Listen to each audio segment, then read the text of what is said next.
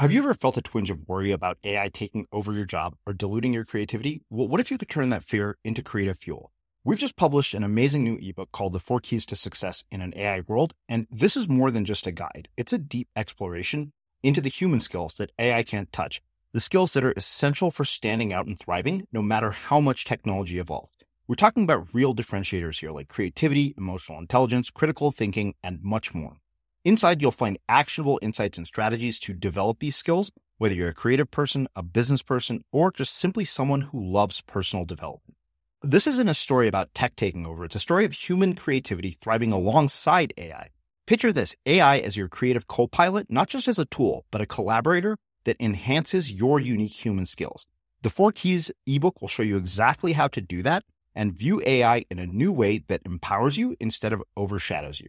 Transform your creative potential today. Head over to unmistakablecreative.com slash four keys. Use the number four, K E Y S. That's unmistakablecreative.com slash four keys and download your free copy.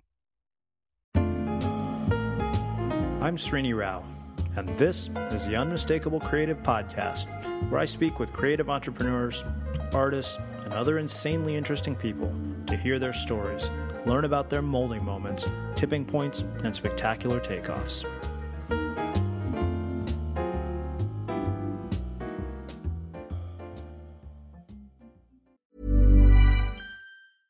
Ready to pop the question? The jewelers at BlueNile.com have got sparkle down to a science with beautiful lab grown diamonds worthy of your most brilliant moments. Their lab grown diamonds are independently graded and guaranteed identical to natural diamonds, and they're ready to ship to your door. Go to Bluenile.com and use promo code LISTEN to get $50 off your purchase of $500 or more. That's code LISTEN at Bluenile.com for $50 off. Bluenile.com code LISTEN. Hi, I'm Daniel, founder of Pretty Litter. Did you know cats tend to hide symptoms of sickness and pain? I learned this the hard way after losing my cat, Gingy. So I created Pretty Litter, a health monitoring litter that helps detect early signs of illness by changing colors, saving you money and potentially your cat's life. Pretty Litter is veterinarian developed, and it's the easiest way to keep tabs on your fur baby's health right at home. Go to prettylitter.com and use code ACAST for 20% off your first order and a free cat toy. Terms and conditions apply. See site for details.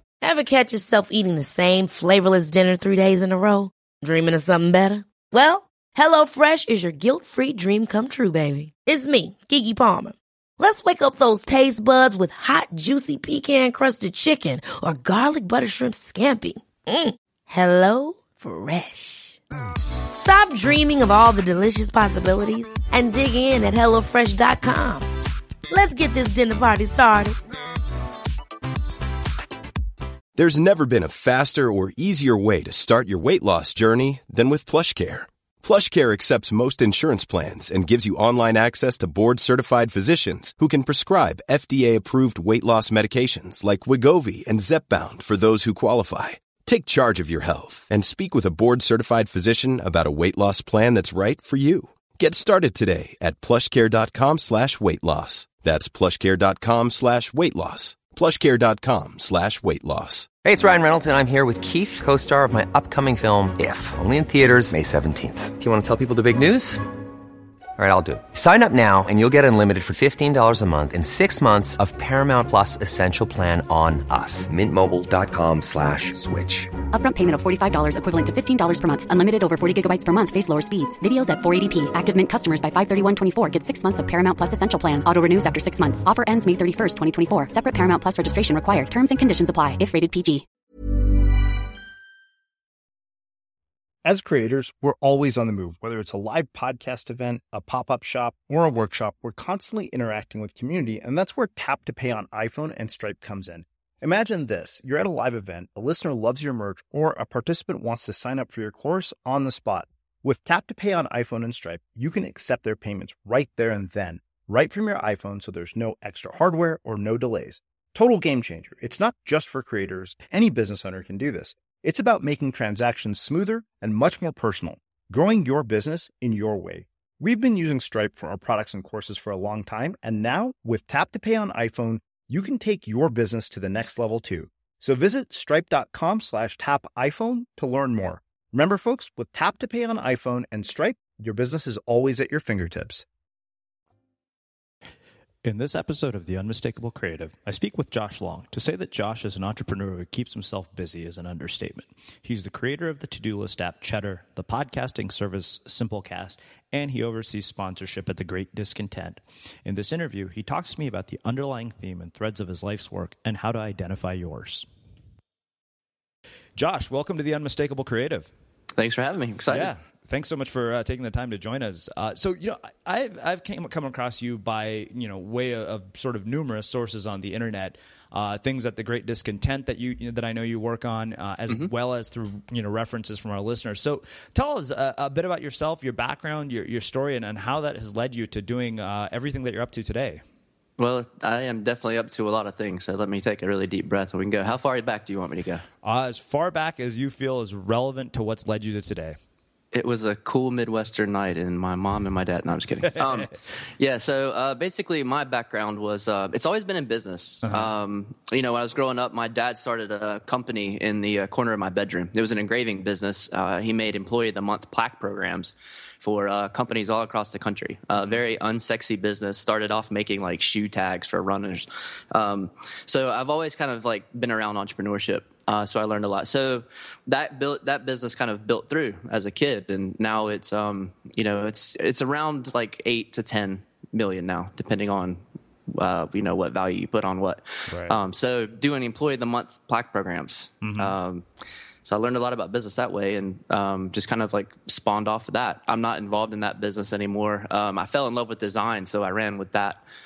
Um, and currently, um, I own two apps uh, one's Cheddar, which is a to-do app. Uh, mm-hmm. It's a mm-hmm. Mac app, Rails app, iOS app. Um, I also own Simplecast with Jon Buda. Uh, it's a podcasting app. Actually, you just upload your audio; it builds a site for you and everything. Mm-hmm. Um, it's a great app. Um, I run Pattern School, which uh, I worked with Seth Godin uh, back in July or August of last year um, and he helped me start this school here mm-hmm. in Wilmington, North Carolina, where I live. Um, so it's uh, yeah, just running, man. That's about it. I helped Ryan and Tina over at the Great Discontent. Mm-hmm. And um, just running. I wrote three books last year, and I also do the Happy Monday podcast with my lovely co-host, Miss Sarah Parmenter. Wow. yeah. Yeah. So, so, I'm a busy guy. Yeah. Really, I, I was going to say, so when do you sleep? I do. That's it. So okay, I love this. I mean, that that I, I knew you know, like I said, I, I I knew that you were up to a bunch of different things, and, and you know that was pretty clear from sort of just a little bit of digging that I had done. I, I want to go back to the very beginning, uh, which okay. I always do. Uh, you know, let me ask you this: I mean, as uh, you're exposed to entrepreneurship at a very, very early age, it sounds like, mm-hmm. and I'm always really curious to see kind of how that shaped and influenced the the other decisions you've made and, and the paths you've taken throughout your life. Uh, I mean, were you sort of destined and groomed to be an entrepreneur? Um, and, and, you know, what are what are the implications for people listening? I mean, is it you think this is something that you're just born with or you're groomed to become? Uh, and, and you know, how, and if if not, what what do we do to to really hone our skills here?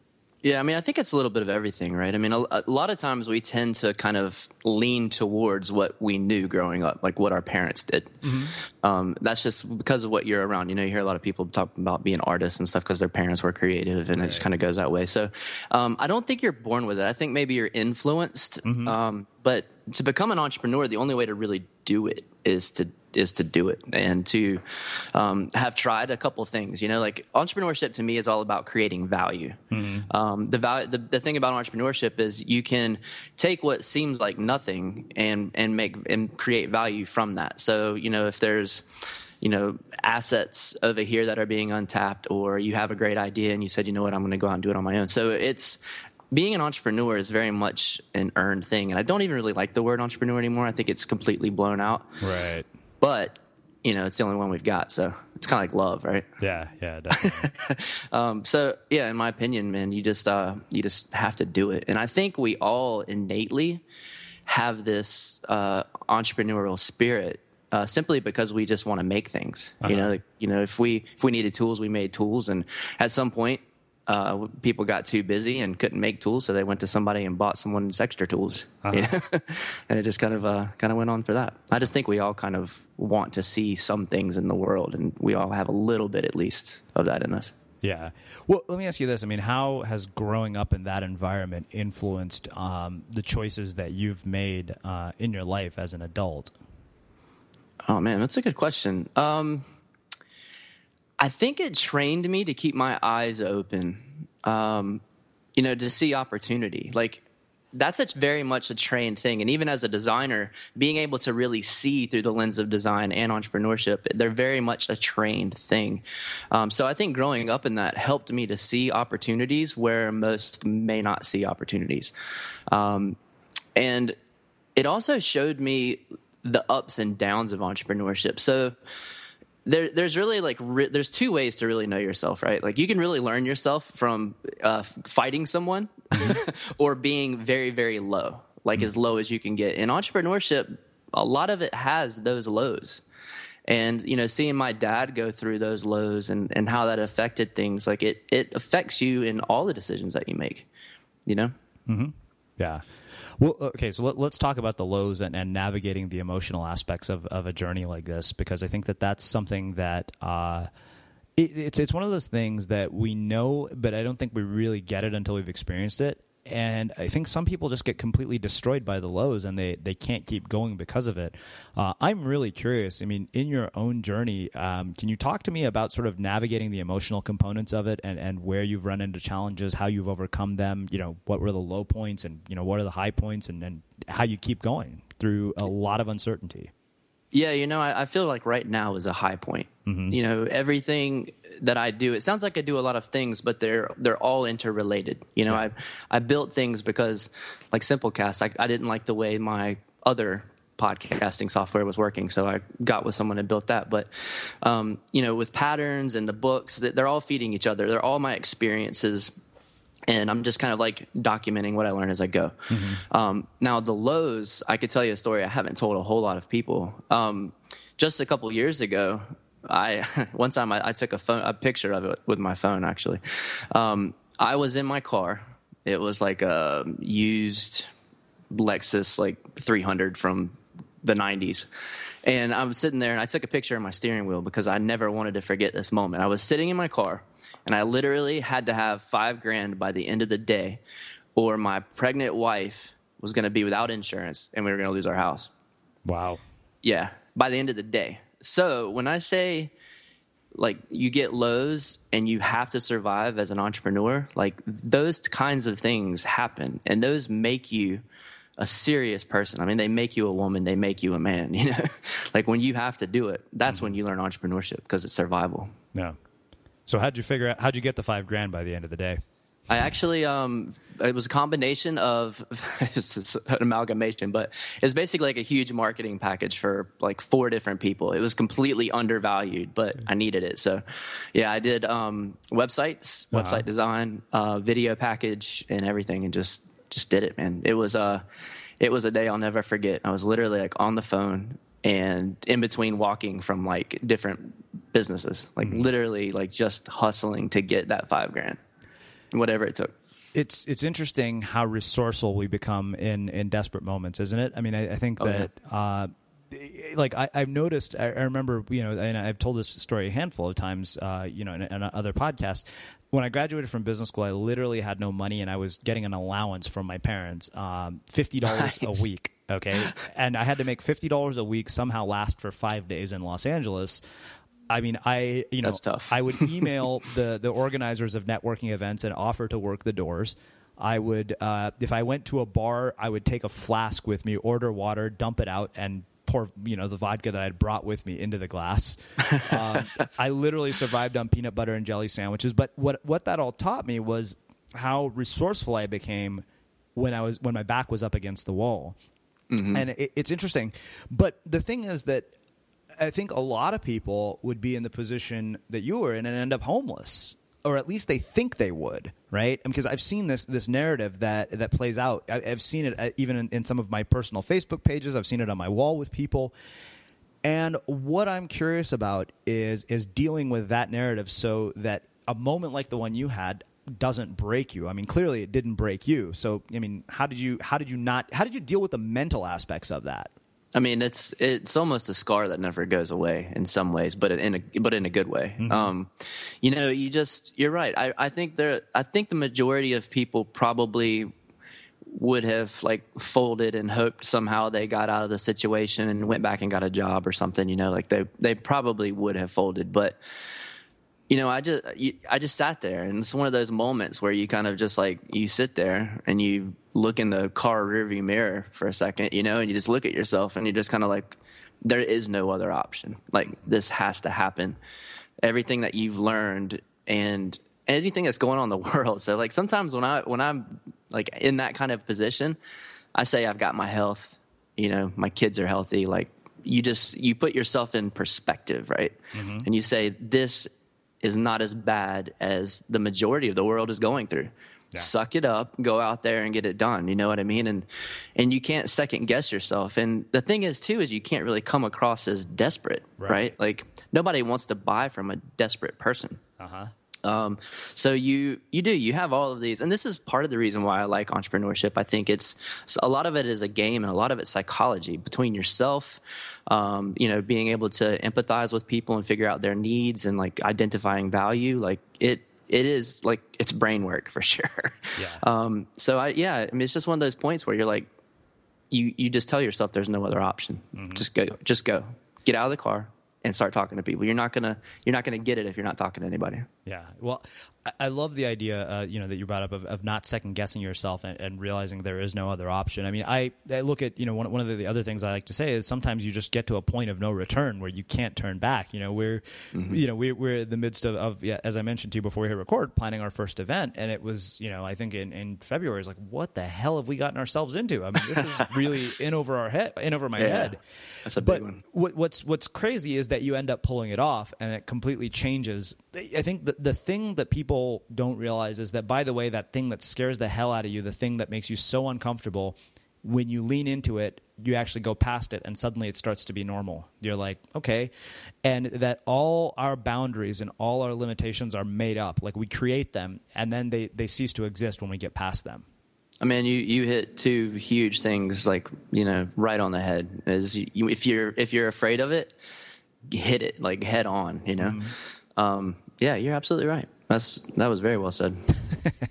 thanks, thanks. So you know, one thing I do want to get back to. You brought up the idea of all your experiences and how they've tied together, and I I, I do want to start talking about that. But okay. let, us let's, let's get into to a few of these other things. I mean, uh, one of the things you also mentioned is that you you know you have this sort of intersection of design and entrepreneurship, and I really want to talk about the design components.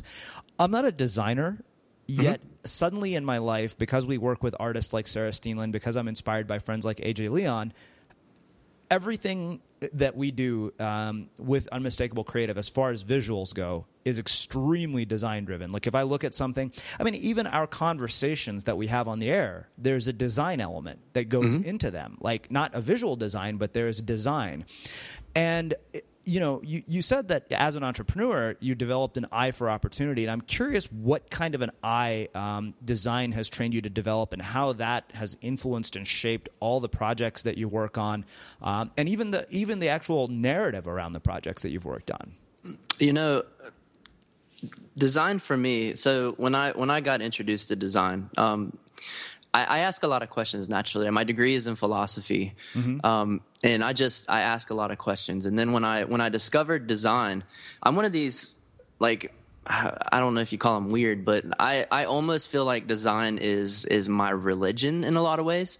Um, it's literally the framework for my life. I mean, it's not just making visuals. It's it's not doing anything. I look at everything through design, like my surroundings, nature. Like nature is the absolute best designer we have um, I start from that. You know, I, I, look at people like Dieter Rams, who, um, you know, famously designed all of the uh, Braun uh, electronics and things. But you know, he has these, you know, these rules and laws of design. Mm-hmm. Um, when you hear him talk about those, those are his laws for living design. They're not just his rules for creating electronics. Mm-hmm. You know what I mean? And um, that's that's what I do. Like I, I, literally look through everything through the lens of design. And what that usually means is just saying you're looking at something, and you say to tie it into your to your question. When you go to build something, you you look at everything like i just write everything down and i try to look at it as a framework and i say this is the thing that needs to exist uh-huh. so let me break down every single component of this thing that needs to be built coded made and let's just figure out all of the moving parts. And then you get down to the absolute core of the idea and you build from there. I mean it's my framework for everything business all of it relationships. Mm-hmm. It's funny because uh, I, I, have a framework uh, called the Principles of an Unmistakable Standard, which we've we've turned into a cartoon that some of you guys have seen. Uh, I'm very curious. I mean, if you're if somebody is is looking to develop their own framework, because I think that you know it's easy to think. My, my question was going to be how do we how do we use your framework, but I think that's the that's actually the wrong question. The real question is how do you develop your own framework so that we don't perpetuate um, you know pale imitation and mimicry. You know, I, I, like that. I, I like that idea. Um, you know, you know, a good place to start for your own framework is to define the things that make you weird. you know what I mean? Like, yes. don't don't look at here. Here's the problem that business, and we're finally coming out of it um, because I think markets got so flooded. We're finally being forced out of it. Is someone would start a business and they would look at their competition, mm-hmm. right? I mean, that's the first place they went. So they would start to copy people. And in business, you know, from the 80s and 90s and into the 2000s, um, everyone softened their edges. You know, like that. No one wanted to to really insult anyone or or off put anyone or show their weirdness or show their scars because people just wouldn't buy from it. But the problem is, is everyone rounded those edges, so everyone seemed exactly the same. Yeah. Like you just said, this mimicry and, and you know, businesses didn't have personality. Now I think what you see is people that are kind of like branching out and saying, you know, I'm going to start a sock company where they're mismatched. Mm-hmm. You know what I mean? Like uh, that, you start to see these weird things. You see like Tina Roth Eisenberg, Swiss Miss, um, on Twitter, and sh- her daughter comes home and with a really bad temporary tattoo. So she runs off and designs really well or re- really well designed tattoos and makes a million dollar business out of it. You know, like these weird things are a great place to start for your own personal framework. Um, find out what makes you weird, and then find out what you want and then also look at all of the things that you've done in your past. Like what is your skill set? And like what's happened even in like your family life that's made you who you are?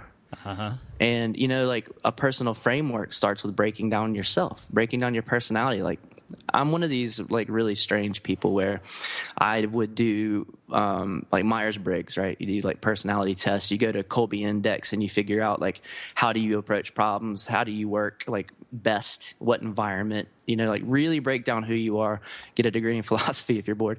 Um, and then you know even do th- i've done things as weird as like learn how to make my own horoscope chart just to see if there was something in there that would help me define who i was and how i needed to approach things. Mm-hmm. um, that's just what you have to do. You have to start with yourself and say what's made me me? Mm-hmm. you know what's weird about me and why is that so? And then figure out like what fits you and, and don't copy from other people if you can help it yeah, yeah. Well, you know, I, I think I, I, love the idea of what makes you weird. You know, I, I always jokingly say that's that's what we look. You know, we, how do we find our guests? We look for what what it is about them that makes them weird, which is how we end up as bank robbers and you know people who spend time in prison as our guests yeah. and really popular ones. Which, by the way, I, jo- I also said, but don't let that be an excuse for you to go rob a bank or you know commit crimes. That's not that's not the criteria for how you end up on this show. yeah, exactly. Yeah, that's amazing. Um, so, you know, one thing I want to go back to, you okay. brought up this idea of design as a religion for you, which I love. Um, it may be, in fact, what I end up titling the interview. But uh, I, I want to talk about the concept of design as a religion and how that ties into the narrative that brings all the things that you work on together the apps, a Simplecast, uh, Pattern School, and the Great Discontent. Does that, does that make any sense as a question? Yeah, no, it totally does. I'm just wondering, like, how deep you want me to go because I get, I can get really super as nerdy deep with as you this. want to go. All right. Um. Well, man, how do I start this? So my my journey with design, um, really comes down to like identifying the patterns, right? That's why I called the school patterns, mm-hmm. is because for me, it's like the most important thing. And if you want to go all the way back to the beginning of the universe, like if you really want to get really, really super nerdy, um, I, for meditation, a lot of people do yoga or they do different things, but for meditation, me, I actually draw geometry. Mm-hmm. Like the actual act of drawing geometry and geometric shapes. Like if you go to my Instagram, you can see a couple of them.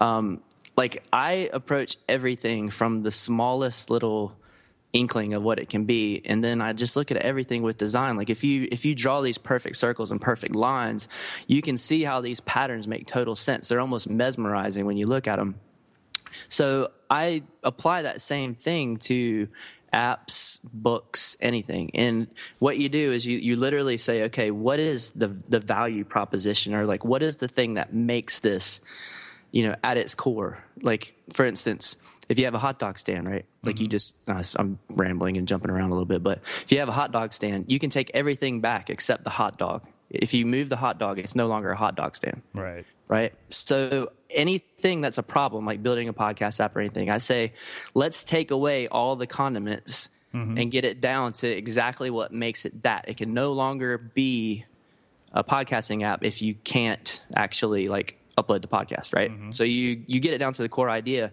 and then you you build off of that. Like you have to start with the smallest possible thing that you have and build on that. And to give you an example of like how that applies is with software it's a guess when you're building an app or you're doing anything even a book it's it's all a guess and if you don't build like the smallest possible version of that some people call it mvp that's another term that makes me kind of nauseous but um, but if you if you don't get it down to that core and introduce it and test it first, you can spend like two, three years building some software that no one's going to use. Uh-huh. And I've seen it happen over and over and over again, and it's it's heartbreaking and it's killing. Like it'll it'll bankrupt somebody.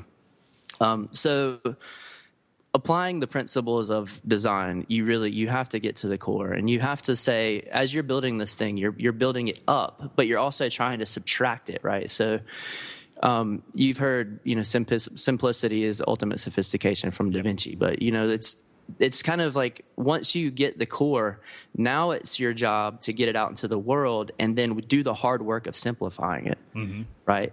Um, is it a business? Is it an app? Is it a book? Like you have to do the hard work of simplifying it. And John Maeda will tell you uh, the She method, right? You either subtract, you hide, or embody elements between things. So what I do is I, I literally just try to expand it and build it, but at the same time, always forcing constraints and trying to cut things down. So um, that's what that's what nature has done too. You know, when I say design is a religion, if you look at nature, it has to survive and you know if you're if you're a lizard and you no longer need your tail to survive in the wild over thousands of years it disappears mm-hmm. you know what i mean like nature basically says if it if it can't survive then it'll go away and that's exactly what apps and books and businesses should have like no waste basically. Mm-hmm. um, so you're, you're always like really close to the core and you're always questioning everything that you do and that's that's what a designer does.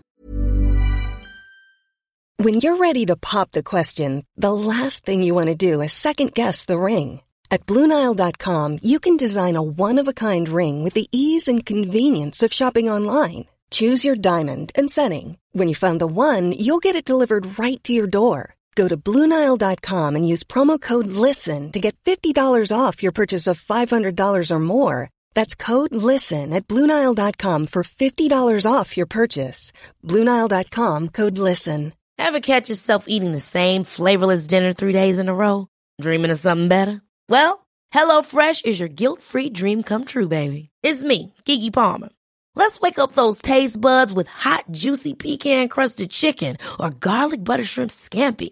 Mm. Hello Fresh. Stop dreaming of all the delicious possibilities and dig in at HelloFresh.com. Let's get this dinner party started. Hi, I'm Daniel, founder of Pretty Litter. Cats and cat owners deserve better than any old fashioned litter. That's why I teamed up with scientists and veterinarians to create Pretty Litter. Its innovative crystal formula has superior odor control and weighs up to 80% less than clay litter. Pretty Litter even monitors health by changing colors to help detect early signs of potential illness. It's the world's smartest kitty litter. Go to prettylitter.com and use code ACAST for 20% off your first order and a free cat toy. Terms and conditions apply. See site for details. Here's a cool fact a crocodile can't stick out its tongue. Another cool fact you can get short term health insurance for a month or just under a year in some states. United Healthcare short term insurance plans are designed for people who are between jobs, coming off their parents' plan, or turning a side hustle into a full time gig. Underwritten by Golden Rule Insurance Company, they offer flexible, budget friendly coverage with access to a nationwide network of doctors and hospitals. Get more cool facts about United Healthcare short term plans at uh1.com. Hey, it's Ryan Reynolds, and I'm here with Keith, co star of my upcoming film, If, only in theaters, May 17th. Do you want to tell people the big news? All right, I'll do it. Sign up now and you'll get unlimited for $15 a month in six months of Paramount Plus Essential Plan on us. Mintmobile.com slash switch. Upfront payment of $45 equivalent to $15 per month. Unlimited over 40 gigabytes per month. Face lower speeds. Videos at 480p. Active Mint customers by 531.24 get six months of Paramount Plus Essential Plan. Auto renews after six months. Offer ends May 31st, 2024. Separate Paramount Plus registration required. Terms and conditions apply if rated PG. As creators, we're always on the move. Whether it's a live podcast event, a pop up shop, or a workshop, we're constantly interacting with community, and that's where Tap to Pay on iPhone and Stripe comes in. Imagine this you're at a live event, a listener loves your merch, or a participant wants to sign up for your course on the spot. With Tap to Pay on iPhone and Stripe, you can accept their payments right there and then, right from your iPhone, so there's no extra hardware or no delays. Total game changer. It's not just for creators, any business owner can do this. It's about making transactions smoother and much more personal, growing your business in your way. We've been using Stripe for our products and courses for a long time, and now with Tap to Pay on iPhone, you can take your business to the next level too. So visit stripe.com slash tap iPhone to learn more. Remember, folks, with Tap to Pay on iPhone and Stripe, your business is always at your fingertips. Wow, I love that. I think that's uh, that's really really uh, interesting. So so then you know if there's one thing I'm, I'm very curious about is there a common narrative or thread between all of these projects, and then I want to start specifically talking uh, about each one of them um, and and kind of you know what their impact is. Um, the common thread is um, I wish that they existed. Okay. Um, for myself, Right. you know what I mean, and and in my book "Execute" that I wrote with Drew Wilson, um, that was you know really at the heart of it. Is if you're building something that you wish existed and you're building it for yourself, you really can't fail because it was something that you needed. And when you when you start to build a business or an app or write a book, uh, something that like you need, that's an honest approach to a business. You know, like if you go out and you say, you know, here is, you know, like some weird topping ornament or something. You're like, I'm just going to get this thing because I know I can make a lot of money from it. you That's not going to get you through the hard times of entrepreneurship. Right. People do it, and there's nothing wrong with that. But it, from me personally, like it's kind of starts with that. The common thread is, did I need it? Mm-hmm. You know what I mean? And then you and then you have like a conviction that you can both drive the product and also hold the product too. That makes sense. Yeah, makes all the sense in the world. It's funny. Somebody asked me, you know, what was the motivation behind creating your event? I said I created the event that I've been wanting to go to all along.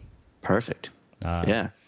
Well, let's let's get let's talk specifics. Let's start talking about the great great discontent. Um, you know, I mean, where did where did that entire concept come from? I mean, what's it all about? You know, what are the, the sort of core themes, the key messages? And I mean, what is what is it you wish? You know, you talked about the idea of you wishing something existed. I mean, why did you wish that existed? And you know, how is it benefiting other people? Well, the the Great Discontent, I actually didn't start. Okay. Yeah, the, that was started by Ryan and Tina Essmaker. Mm-hmm. Uh, they were a couple. that were living in Michigan. Um, Tina was a social worker. Ryan was a designer, and Tina's also an excellent uh, copywriter. She's a great writer. Um, it's something that they wish existed. You know, they wanted an interview. They were going to do a physical magazine, um, but you know, the internet made it more um, cost effective, right? Um, now they're doing print. Um, they did a big Kickstarter, but um, yeah, so it was something that they wish they existed. It had this integrity. You know, it was basically my favorite site on the web, and you know, most people have like these like star moments when they meet people and stuff like that. Um, but when it, but when I met Ryan at Brooklyn Beta, uh, which is a big conference in our industry um, I just went up to him and I just told him, you know, exactly how I felt about it, and I'm glad that he did it. Um, and then a friendship ensued, and I just stepped in and, and did the business of it. You know, I made sure that the that it was funded, and uh, for a while, just you know, got a lot of the big projects that the Great Discontent does now, um, just funded and off the ground. Yeah, What- great the, people. Uh, what's the sort of underlying theme or, or comment? I mean, with a name like the Great Discontent, it it, Mm-hmm. it almost seems to me like there's a social commentary uh, of uh, about what's going on in the world because I feel like we really are living in an age of great discontent. You know, I had Shawn Achor, the happiness researcher here, and he said, you know, job satisfaction or job dissatisfaction is at an all time high. And I am really curious. I mean, what um, what what is the sort of underlying theme of the Great Discontent? Is it is it that we are in an era of great discontent? you know, it's more about risk and creativity. Uh-huh. To be honest, um, I mean, it's you know when you a lot of times when you build things. So if you're if you're really really happy, like really happy, a lot of times, unfortunately, there's not this catharsis that's involved where you're like you have this pain that you want to fix mm-hmm. and you need to design something that will fix it. If you're if you're super happy and you're laying on a beach you're not exactly motivated to do something amazing. Yeah. You know what i mean? And the Great Discontent i think is a, a common thread with all the interviews is there came a point where they faced a crossroad. They could either compromise and keep their job mm-hmm. or play it safe. And they took they jumped right? They took that risk. There's always i mean every interview there was a point where they hit a fork in the road. And the reason they're on that site is because they man or womaned up and said i've got one life. My my insides won't won't be quiet you know what i mean it's the great discontent like my insides are screaming to get this work done uh-huh. and to do something that i'm not going to regret later each one of them took you know the risk road on the left instead of taking the safe road on the right, and that's why they're on that site. Mm-hmm.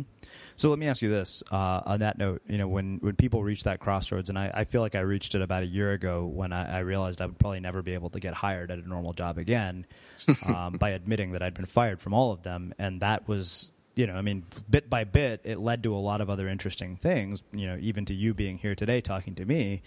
Mm-hmm. But there's you know i mean there's obviously four years that go into all of that but the question for me is when you get to those crossroads right you said the road on the left and the road on the right what separates the people who choose the road on the left from the ones on the right the ones who choose the one on the right like what separates the risk takers from the ones who play it safe you know i, I think it differs for everyone but mm-hmm. if i i mean if i were to give you an answer to that i would almost say because they because they had to yeah. You know what I mean? Like there was at some level they they just absolutely had to do it. Like they weren't going to be able to sleep at night and they knew they were going to hate themselves later because they didn't do what they were passionate about. And I think that kind of like pain has to be the level has to be high enough. hmm You know what I mean? And maybe that's where the great discontent um, really plays into it too, is because you know if you that that yearning and that necessity to really go out and do something that that few are doing you know it has to it has to be so strong that it that it outweighs the safe i'm okay by you know going home at five o'clock and playing video games. You know what i mean? Like when you do something on your own you don't really clock out. Mm-hmm. um, and i think it just that desire outweighs comfort.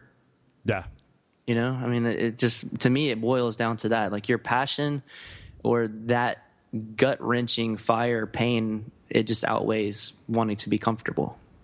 Hey, everybody, it's Srini. I want to take a quick break to tell you about a new initiative that we've launched called the Unmistakable Salon, our monthly live event series in which you'll be able to interact with one of our former podcast guests and ask them your questions. The very first one is right here in our own backyard, Los Angeles, with our very good friend and creative instigator, Justine Musk, where we're going to talk all about creativity.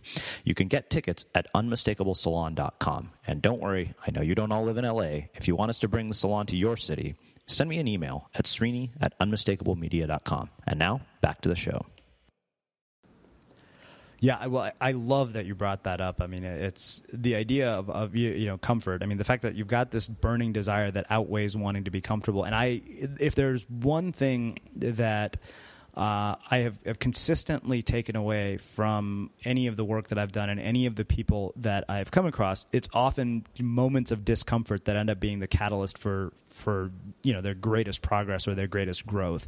Um, you know, we, we had a guy here. There's you know you guys will have heard this by now probably when you're listening to this. Uh, the guy who used uh, math, he, he's a math genius who hacked OKCupid And you know, Wired had a great story on on him, but he said one of the things he did was he literally not for monetary reasons, but just because um, he wanted to create intentional discomfort in his life. He basically packed up all his stuff in storage and moved into his cubicle in his PhD lab at UCLA, and it's it's kind of interesting because he said it was intentional. It was it, he didn't have to do that for financial reasons, but he said he knew that something would come from creating intentional discomfort Mm-hmm. and Uh, it turned yeah. out to be a huge catalyst for growth in his life.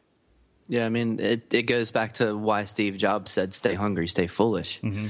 You know what I mean? Like if things are are too good, and some people, like, and I've been guilty of this too. You know, and sometimes when things are too good, I've seen myself kind of like nudge it back to Yeah. stay motivated. You know what I mean? Um, you know that can't, you know, to extremes. That's not going to be healthy. But no, I think there's a lot to be said of that, man. I mean, uh, you you have to stay hungry, mm-hmm. and you're not hungry if you're if you're fat and you've got everything that you need. You know, it, it goes back to pain makes the greatest art. You know, I learned from Seth Godin. Like, I don't I don't look at art as someone that paints because, like Thomas Kinkade, they're mm-hmm. great. They're great paintings. That's not art. Yeah. You know what I mean? And I look at someone that's a speaker or someone that, you know, hand makes their own jewelry with a soldering kit. You know, that is art. And pain makes the greatest art. Like, name me, you know, your favorite songs, and I guarantee you they probably weren't positive, happy songs all the time. You know what I mean? Yeah, Um, it's just something about us being human. Like, we, we like to get that cathartic drive from, you know, discontent. Yeah, well, I think that you, you, I love what you said about pain making the greatest art, and, and you know, I mean, I think the the interesting thing is, uh, you know, when you have a success of some sort, my, you know, we always say, well, how do you create the unmistakable standard? It's like, okay, make amazing art, set the standard, and obliterate that standard over and over again until you know i mean it's like we you know if we had a, we had a big success with something and the downside of a big success is it scares you because you're like great now there's only there's nowhere to go but down from here.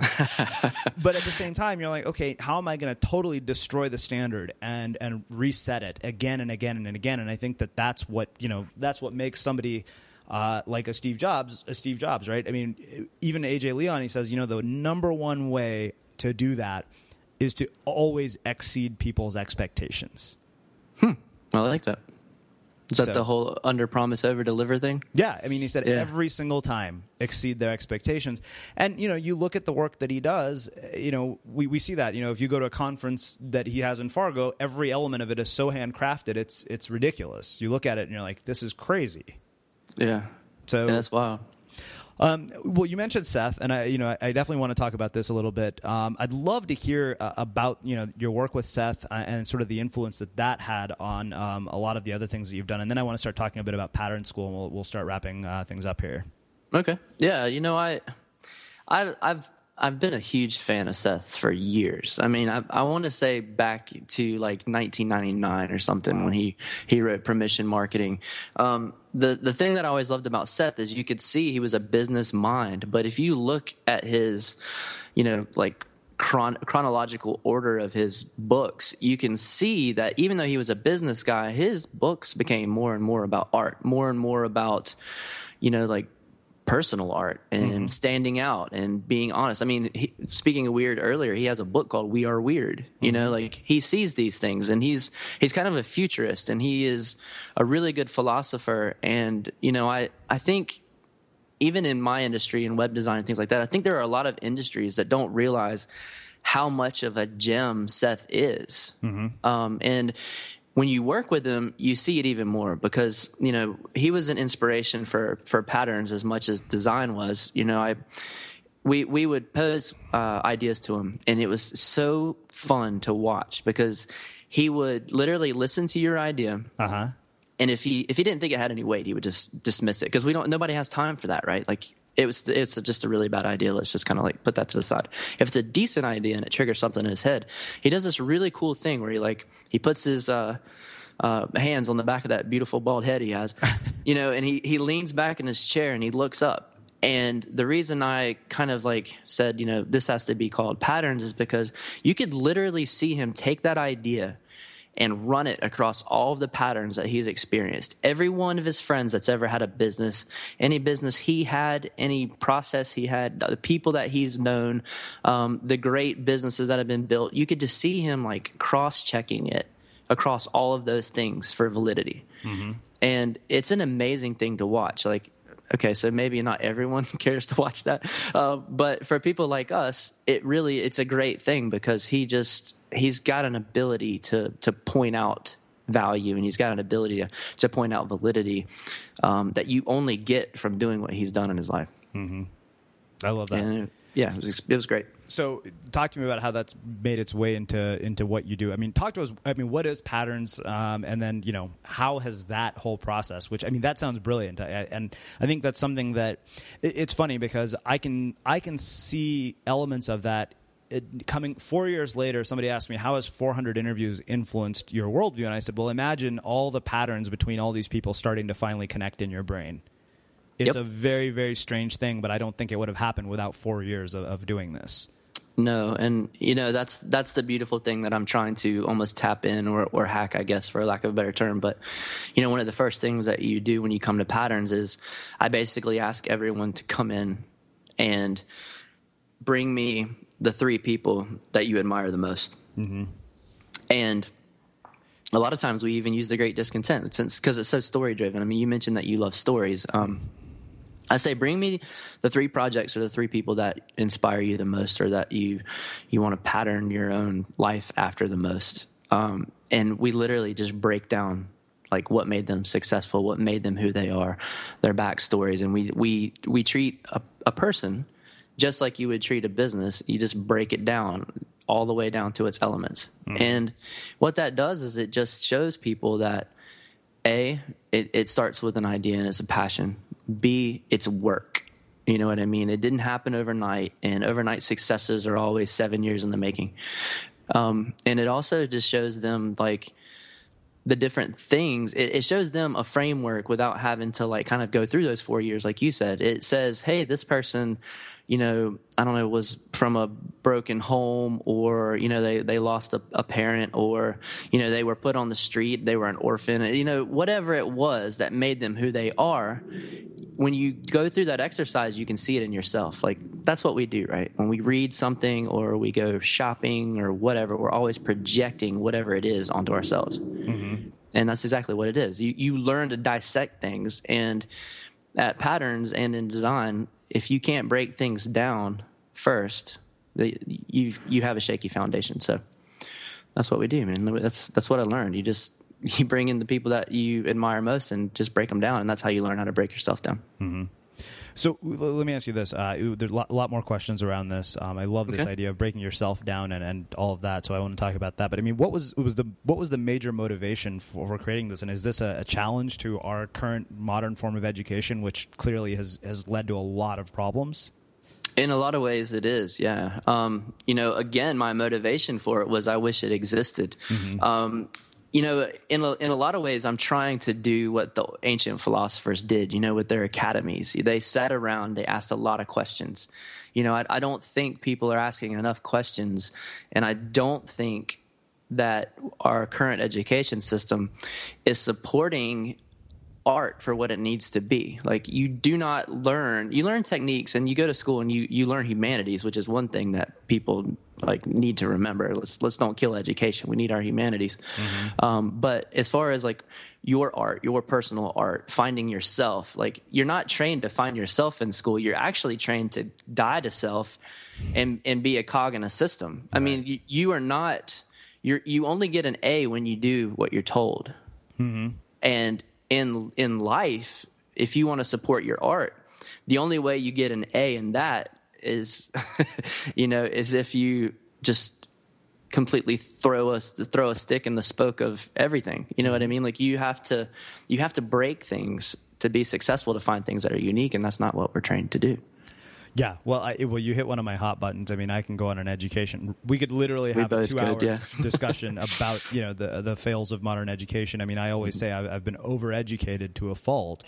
Uh, I like that. You know, and it's it's true. I mean, and I, I guess the the challenge, of course, is part of I think the reason projects like yours exist is because it's not happening from within a system that is so ingrained into a way of doing things and so brainwashed into their own mindsets that I think it, it's going to be a very long time before we can. I think for them to see the reality of what's coming based on the system they've set up, the only way it's going to happen is when they see how severe the consequences have become. Yep. And, yeah, I couldn't agree more.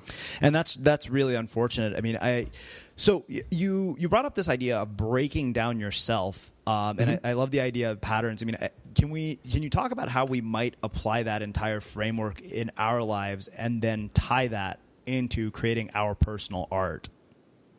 Um, man, how how how can we start this? That was a, that was a long, great question. Um, I've been known to do that to people. Yeah, no, it's amazing. I mean, it.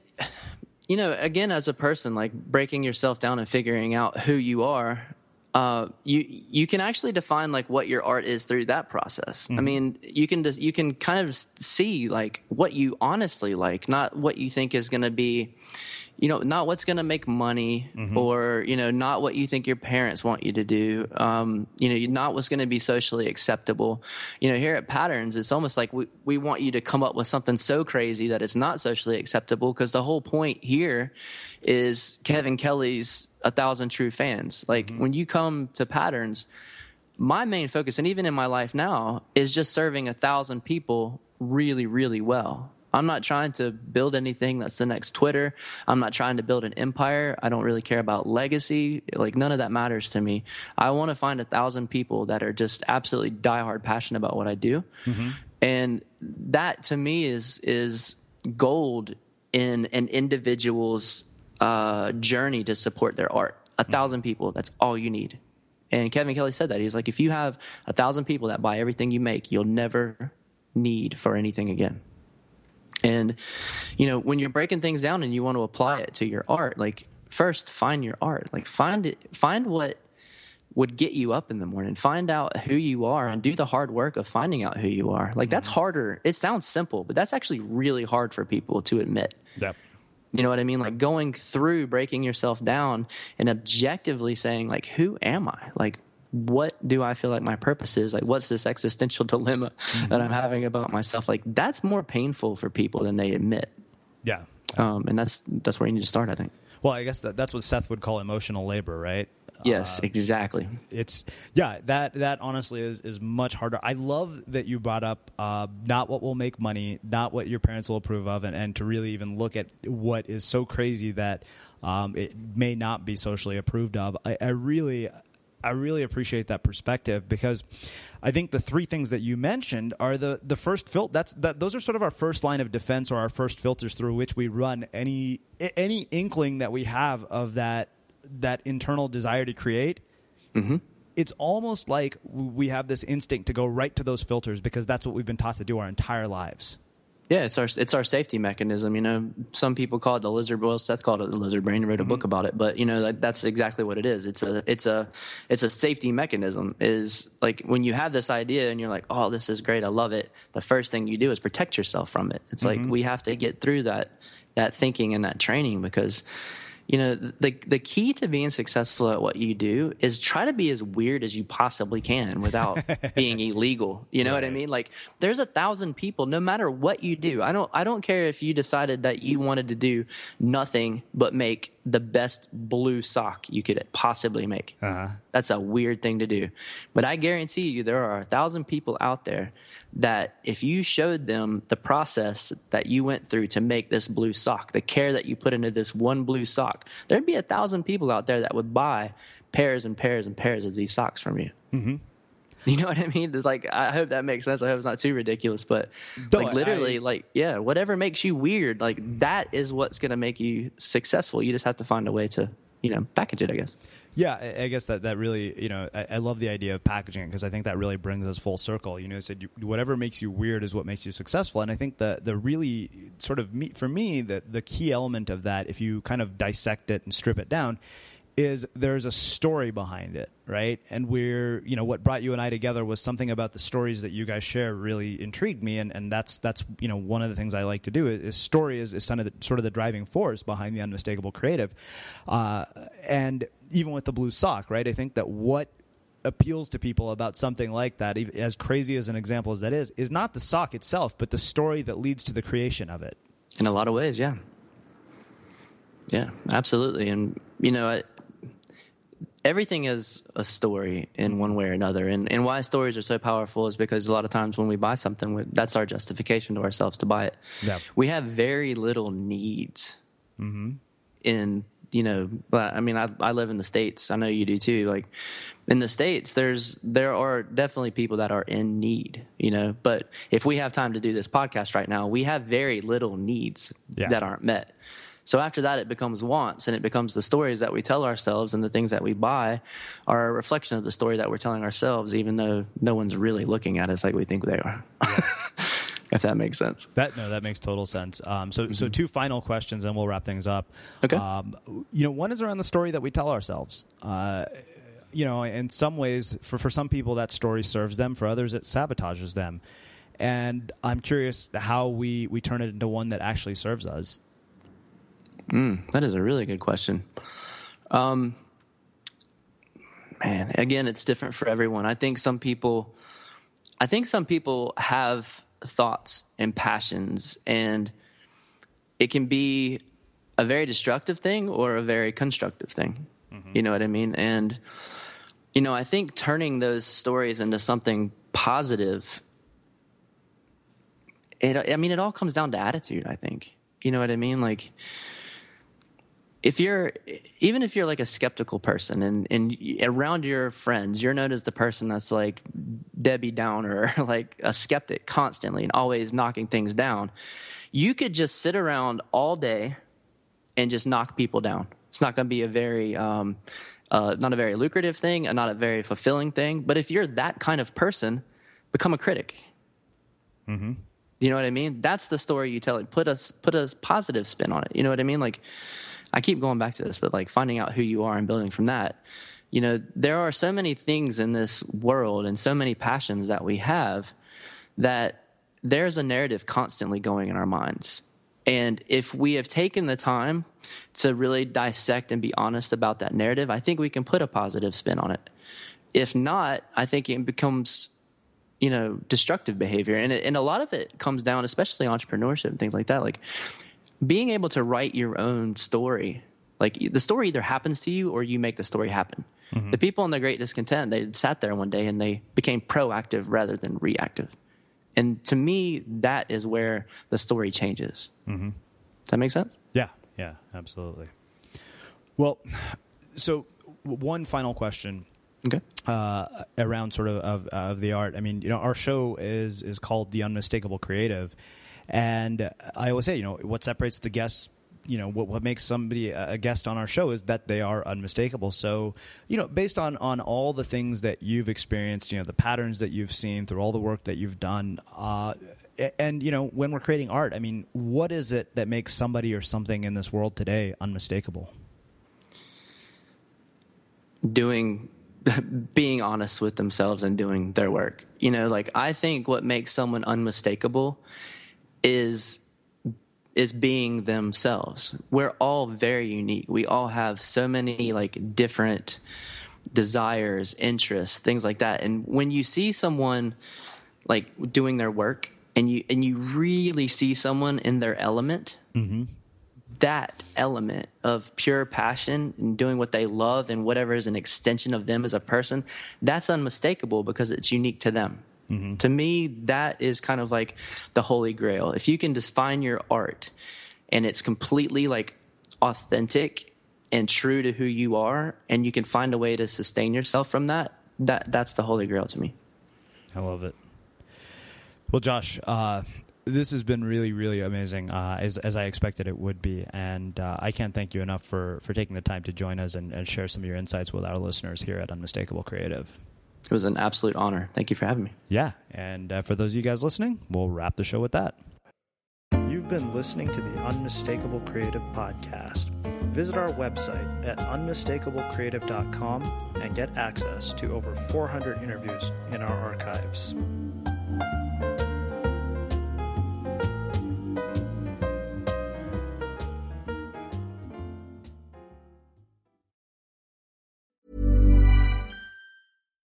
Hi, I'm Daniel, founder of Pretty Litter. Cats and cat owners deserve better than any old-fashioned litter. That's why I teamed up with scientists and veterinarians to create Pretty Litter. Its innovative crystal formula has superior odor control and weighs up to 80% less than clay litter. Pretty Litter even monitors health by changing colors to help detect early signs of potential illness. It's the world's smartest kitty litter. Go to prettylitter.com and use code ACAST for 20% off your first order and a free cat toy. Terms and conditions apply. See site for details. Hold up. What was that? Boring. No flavor. That was as bad as those leftovers you ate all week. Keke Palmer here, and it's time to say hello to something fresh and guilt-free. Hello Fresh. Jazz up dinner with pecan-crusted chicken or garlic butter shrimp scampi. Now that's music to my mouth. Hello Fresh. Let's get this dinner party started. Discover all the delicious possibilities at hellofresh.com. Have you ever felt a twinge of worry about AI taking over your job or diluting your creativity? Well, what if you could turn that fear into creative fuel? We've just published an amazing new ebook called The Four Keys to Success in an AI World. And this is more than just a guide, it's a deep exploration into the human skills that AI can't touch, the skills that are essential for standing out and thriving, no matter how much technology evolves. We're talking about real differentiators here like creativity, emotional intelligence, critical thinking, and much more. Inside, you'll find actionable insights and strategies to develop these skills, whether you're a creative person, a business person, or just simply someone who loves personal development. This isn't a story about tech taking over, it's a story of human creativity thriving alongside AI. Picture this AI as your creative co pilot, not just as a tool, but a collaborator that enhances your unique human skills. The Four Keys ebook will show you exactly how to do that and view AI in a new way that empowers you instead of overshadows you. Transform your creative potential today. Head over to unmistakablecreative.com slash four keys. Use the number four, K E Y S. That's unmistakablecreative.com slash four keys and download your free copy.